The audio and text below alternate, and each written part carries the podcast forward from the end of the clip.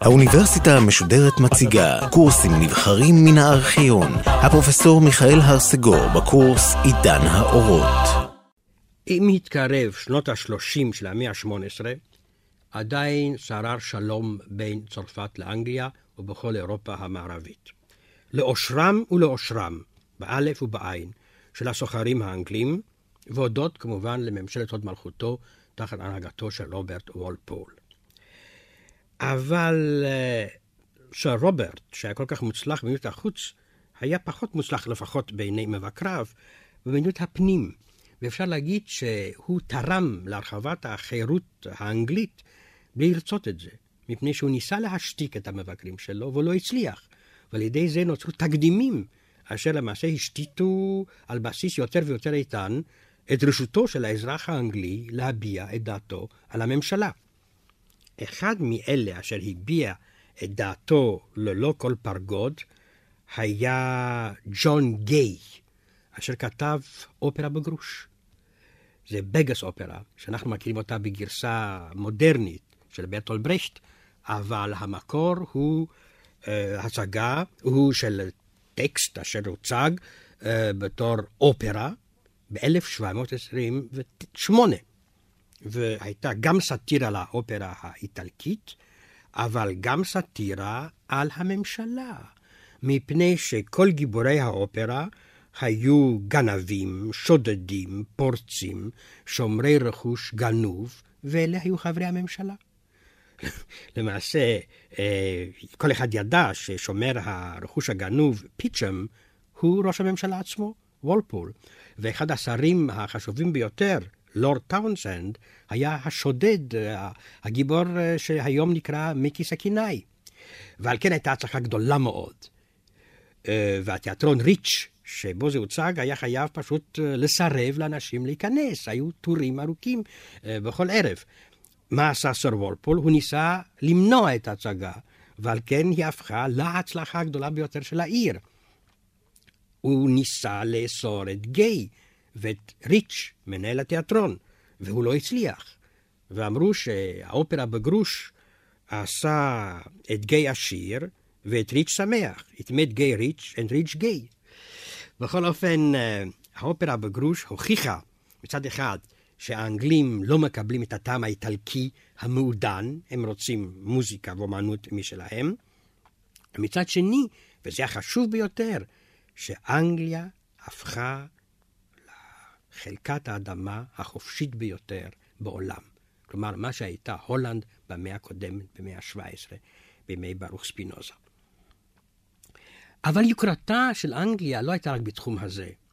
ההתקדמות שהדהימה את אירופה המערבית הייתה ההתקדמות המדעית שלה. דיברנו כבר על uh, הופעתה של החברה המלכותית למדעים וכולי. כאשר גדול המדענים האנגלים, סר אייזק ניוטון, מת ב-1727, הסיכום של מפעלו, הצורה בה קיבלו האנגלים את מותו, העובדה שהוא נקבר בווסטמינסטר ליד מלכי אנגליה, העובדה שהמשורר, ידוע מאוד, פופ, כתב שיר אשר אמר לא פחות ולא יותר, חוקי הטבע שכבו בעלטה ובמסתור. אמר אלוהים, יהיה ניוטון והיה אור. כאשר למעשה ניוטון מושווה ללחצי אלוהים. הדבר הזה היה, הייתה תופעה חדשה לגמרי באירופה. אה, מורשת ניוטון אה, הייתה, התחילה להיות מובנת אחרי מותו. אפשר להגיד שניוטון המת פעל יותר למען הפצת המדעים מניוטון החי. אבל עקרונותיו אומצו על ידי אירופה הנאורה כולה, והתווספו לעקרונותיו של רנה דקארט, אשר למעשה יסד במאה הקודמת, במאה ה-17, את השיטה המדעית. מה היו העקרונות של המחקר המדעי של אייזיק ניוטון? קודם כל, א', התבוננות שיטתית. ב', ניסוי הולך וחוזר. שלוש, הכללה מתמטית של התוצאות.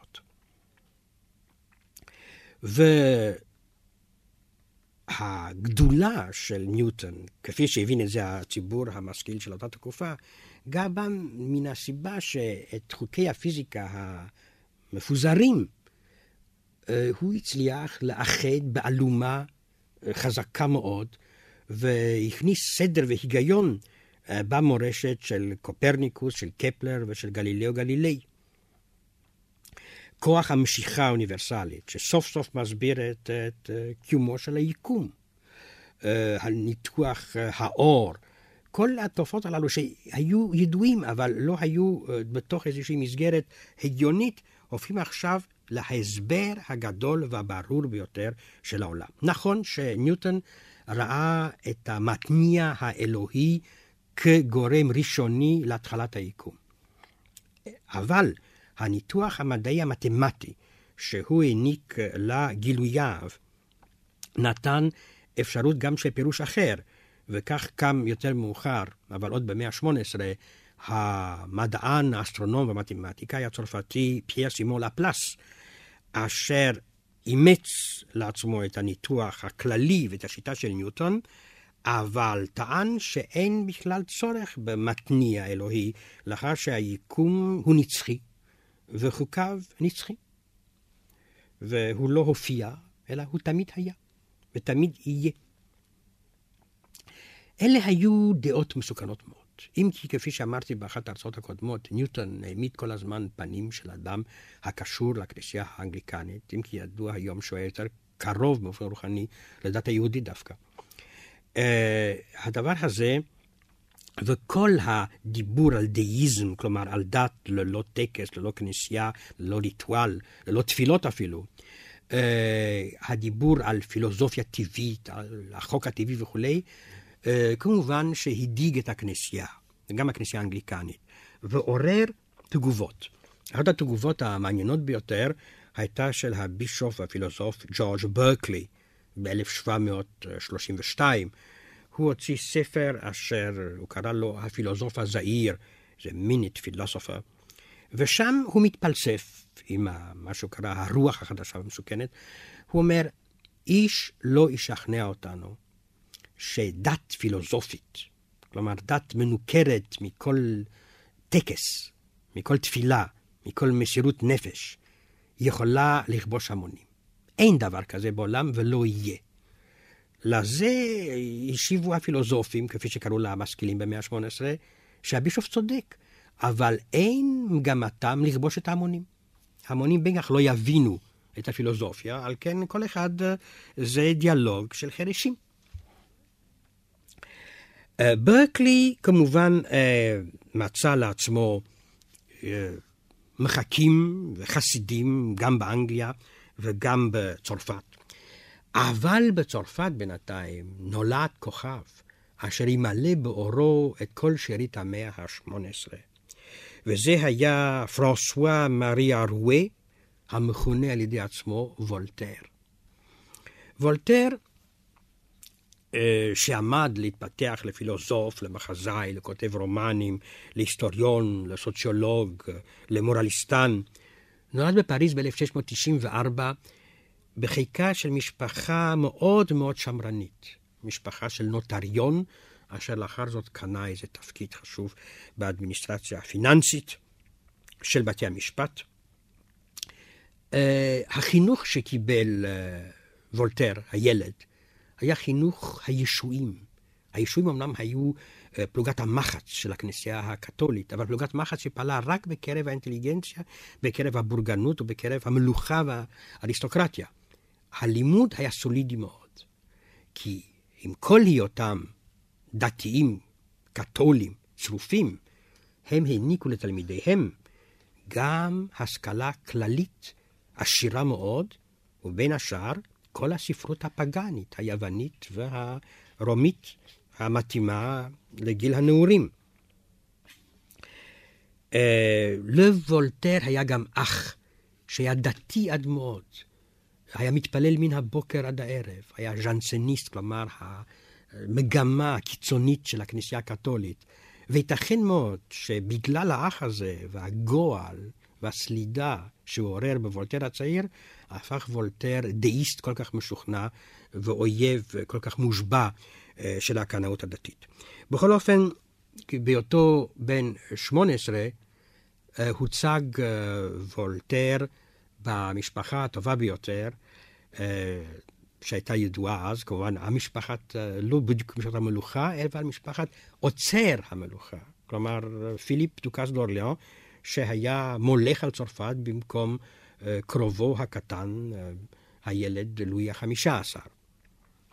בחברה אשר עופפה את העוצר, הכיר וולטר אתאיסטים של ממש, שלא פחדו לגלות את דעותיהם, כמו פונטנל, שכבר הזכרתי אותו, אה, כותב מחזות אה, הודר דולמות, אשר חיבר מחזה על המכבים שלנו, וראש מנזר שרל דה סן פייר, לבית סן פייר, אשר היה חוזה הרעיון של ארגון בינלאומי למניעת המלחמות, למעשה האב המייסד הרוחני של חבר העמים ושל האו"ם של ימינו.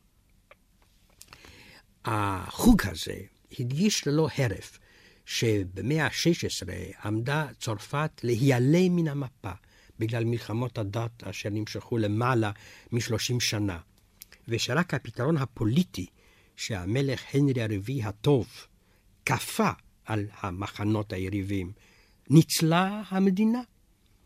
כלומר, רק פתרון פוליטי, כלומר פתרון של פשרה, יכול לשים קץ לסכסוך דתי, מפני שהמחשבה הדתית איננה מכירה פשרה, אלא רק עמדה אבסולוטית. על כן כתב וולטר הצעיר אפופיה לכבודו של המלך הנפלא הזה בעיניו. יש אגדה, למעשה ביני לבין עצמנו, הנרי הרביעי לא היה איש כל כך נפלא, אבל ישנה אגדה מסביבו, שהוא המוצלח במלכי צרפת. אה, האפופיה הזאת נקראת לה אנריאד, על שמו של הנרי המלך הטוב, וכמובן היא מדגישה את העובדה שהנרי בעצמו נרצח ב-1610 על ידי קנאי דתי, אשר כנראה שהישועים שמו לו את הפגיון בידיים. אה, וולטר הצעיר, עז הרוח, ומשוכנע בעליונותו האינטלקטואלית, אה, לא אהב להתקפל מול האצילים רמי מעלה שהסתובבו מסביב לעוצר המלוכה. ויום אחד הדבר הזה אה, עלה, עלה לו ביוקר, מפני שאחד האריסטוקרטים הללו, הרוזן מבית רואן, ציווה על משרתיו להפליא מכותיהם על וולטר. זאת ההשפלה האיומה.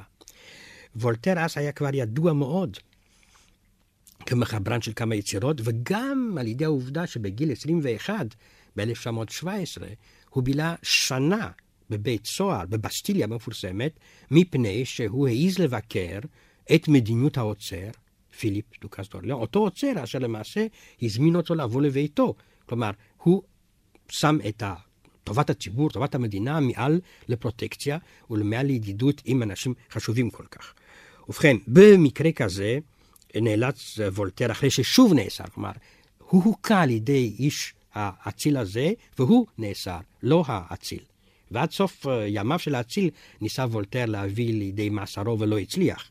זאת הוכחה כאובה מאוד על האי צדק החברתי השורר בצרפת הזאת. ובכן, אה, וולטר נאלץ לעזוב את צרפת ולערוך אה, גלות באנגליה.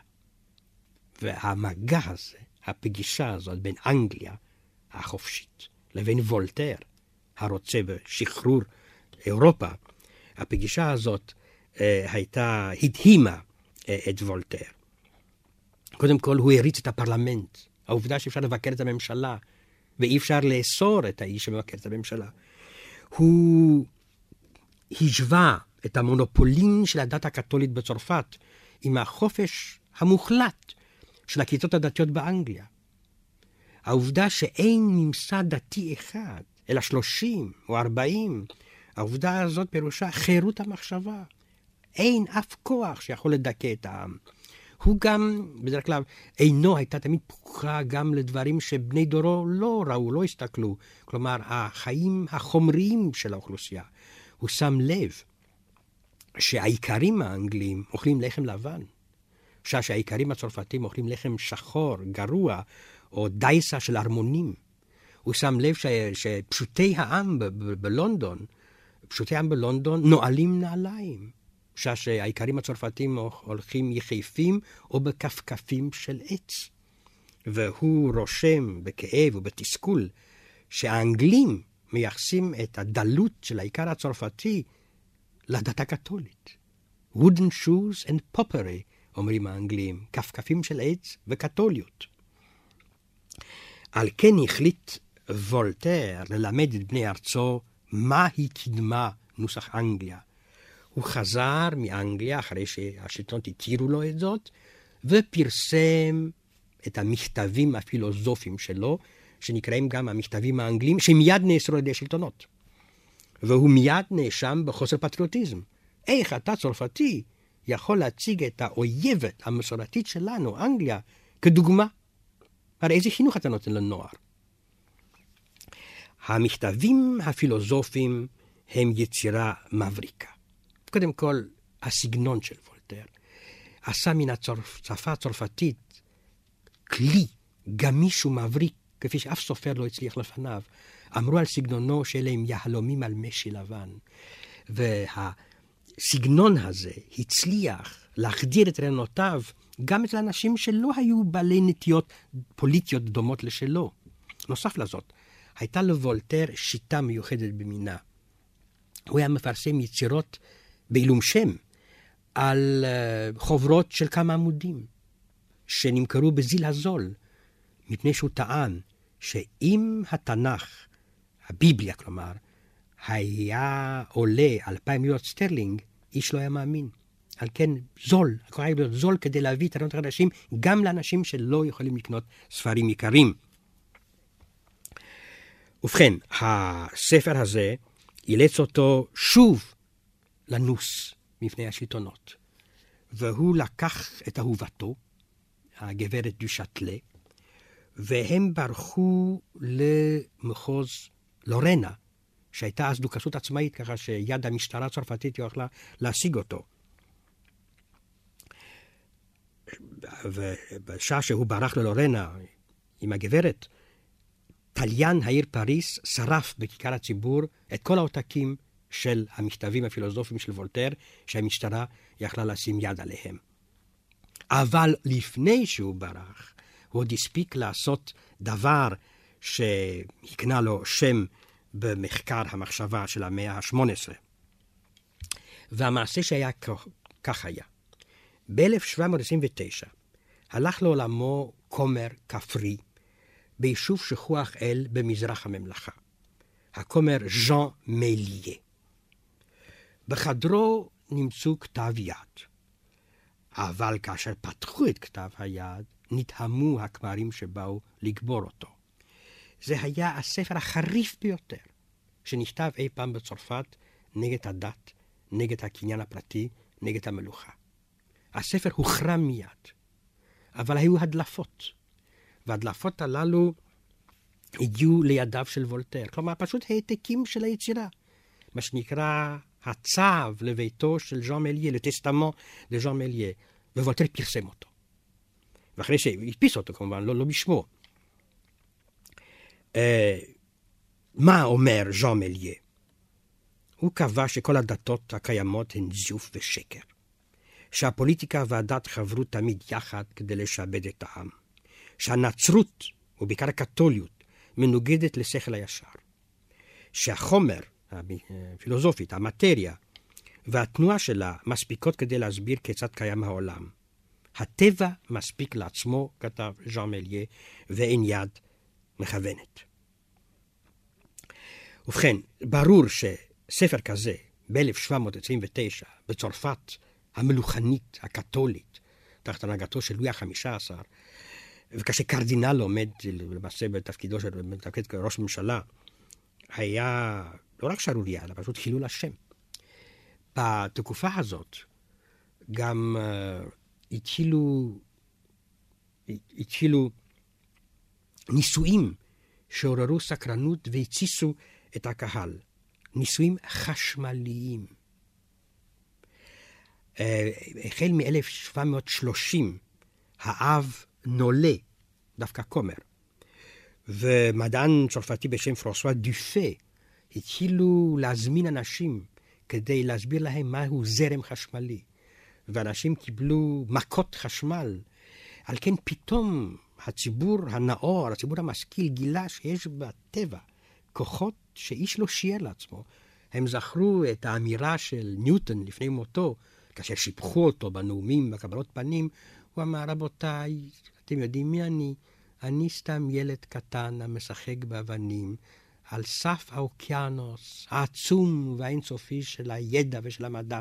מי יודע איזה כוחות שהמוח שלנו והמגבלות התקופה אינם נותנים לנו אפשרות לרדת לסופן, עומדת עוד האנושות לגלות. והנה, כמה שנים לאחר זאת, החשמל אה, העסיק את ה... מהו החשמל, מאיפה הוא בא, מה כוחו, מה אפשר לעשות איתו. הייתה גם הרגשה כזאת שהיכולת האנושית יכולה, הנה, דבר שאבותינו לא ידעו. אם כי היוונים קראו לענבר אלקטרון, מפני שידעו שאם משפשפים אותו, אז הוא יכול למשוך אה, חתיכות בד או פפירוס. והנה שהדבר הזה, הם, למעשה הם לא ידעו מה לעשות עם החשמל הזה. זה שימש רק לשעשוע. אבל אה, עשר שנים לאחר זאת, בנג'מין פרנקלין, לא, קצת למעלה מעשר שנים, השתמש במכלי הברק כדי לשעבד, כפי שאמרו אז, את הרעם. והנה שימוש מועיל לאדם, הגנת האדם, מן החשמל השמימי. זה כמובן דברים שהיו אז, עשו אז רושם עצום, וכמובן אופטימי ביותר. בכל אופן, האווירה בסוף שנות ה-20 וה-30 בצרפת הייתה מאוד מאוד אופטימית. הייתה הרגשה שהציבור, העילית הנאורה של צרפת, יכולה להביא לידי שינויים רק על ידי הפצת ההשכלה, הפצת הידע ותעמולה. הם לא לקחו בחשבון שברגע מסוים השלטונות לא יסכימו לזה, מפני שהם האמינו, ובזה הם צדקו, שדת הקהל, שזה ממש ייצור חדש בחיים החברתיים, דת הקהל תהיה די חזקה כדי למנוע ולהסיר את המחסומים שהשלטון יעמיד מול הציבור הזה הקטן, אבל ההולך ומתרחב, של המשכילים. האיטלקים תמיד מפגרים אחרי ההתקדמות של המדעים במערב אירופה, בצפון מערב אירופה. אבל אחרי הפרשה של ג'אנונה, שהזכרנו אותה בהצעה הקודמת שלנו, בכל זאת, העיז איש נפולי נוסף, דווקא בנפולי, וזה דבר מעניין מאוד, שנפולי הייתה בירה תוססת ומשכילה של, מדינה, של מדינה מפגרת מאוד. כלומר, נפולי למעשה הייתה מושבה של צפון איטליה בתוך דרום איטליה. אה, למעשה, דרום איטליה הייתה הקולוניה של הצפון, ושל אנגליה ושל, כל, ושל צרפת. על כן היה ניגוד מוחלט בין נפולי העיר, על האוניברסיטה שלה, על מכוני המחקר שלה, לבין ההינטרלנד, לבין הרקע המפגר כמעט לא אירופאי של מה שנקרא אז ממלכת נפולי או ממלכת שתי הסיציליות. ובכן, בנפולי זאת הופיע ב-1725 ספרו של ג'אן בטיסטה ויקו בשם המדע החדש, שיינצה נואבה. מהו המדע החדש הזה?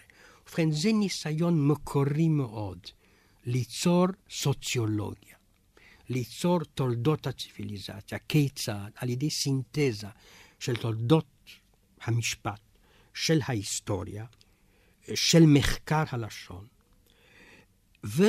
וויקו, אשר סוף סוף היה קשור עם הכנסייה, ובלי כנסייה הוא לא היה יכול להתפרנס, כי הוא לימד במוסד תחת השקעת הכנסייה, נאלץ לעשות ממש מעשה אקרובטיקה בנסחו את משפטי ספרו. קודם כל, הוא עוסק אך ורק ביוונים וברומאים, ולא מעז לגשת לתנ"ך, מפני שזה ספר קדוש, ויגידו שהוא השתמש בספר קדוש כדי להוכיח איזו תזה בתחום הסוציולוגיה, וזה כמובן אסור. אבל uh, הספר של ויקו למעשה מראה, מראה את הדרך לסינתזה של מדעי האדם. ובגלל זה, בצדק, הוא קרא לספרו מדע חדש. אם כי המילה חדש הייתה מעוררת תמיד חשדנות הכנסייה, הוא העז בכל זאת לתת את השם הזה.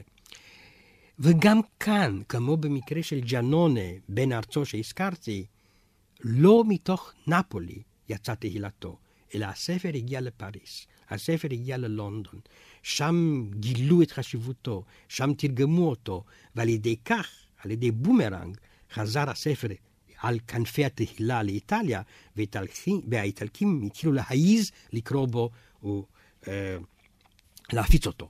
בכל זאת, נוגע ללב לראות שלמרות מצבה הירוד, למרות הפסאדה המסתדקת של המדינות הקטנוניות שלה, מנסה איטליה, בכוחם של כמה אינטלקטואלים, להדביק ולא להיות מנוכרת מן התנועה האדירה אשר הייתה נושאת את מערב אירופה אל אופקים חדשים.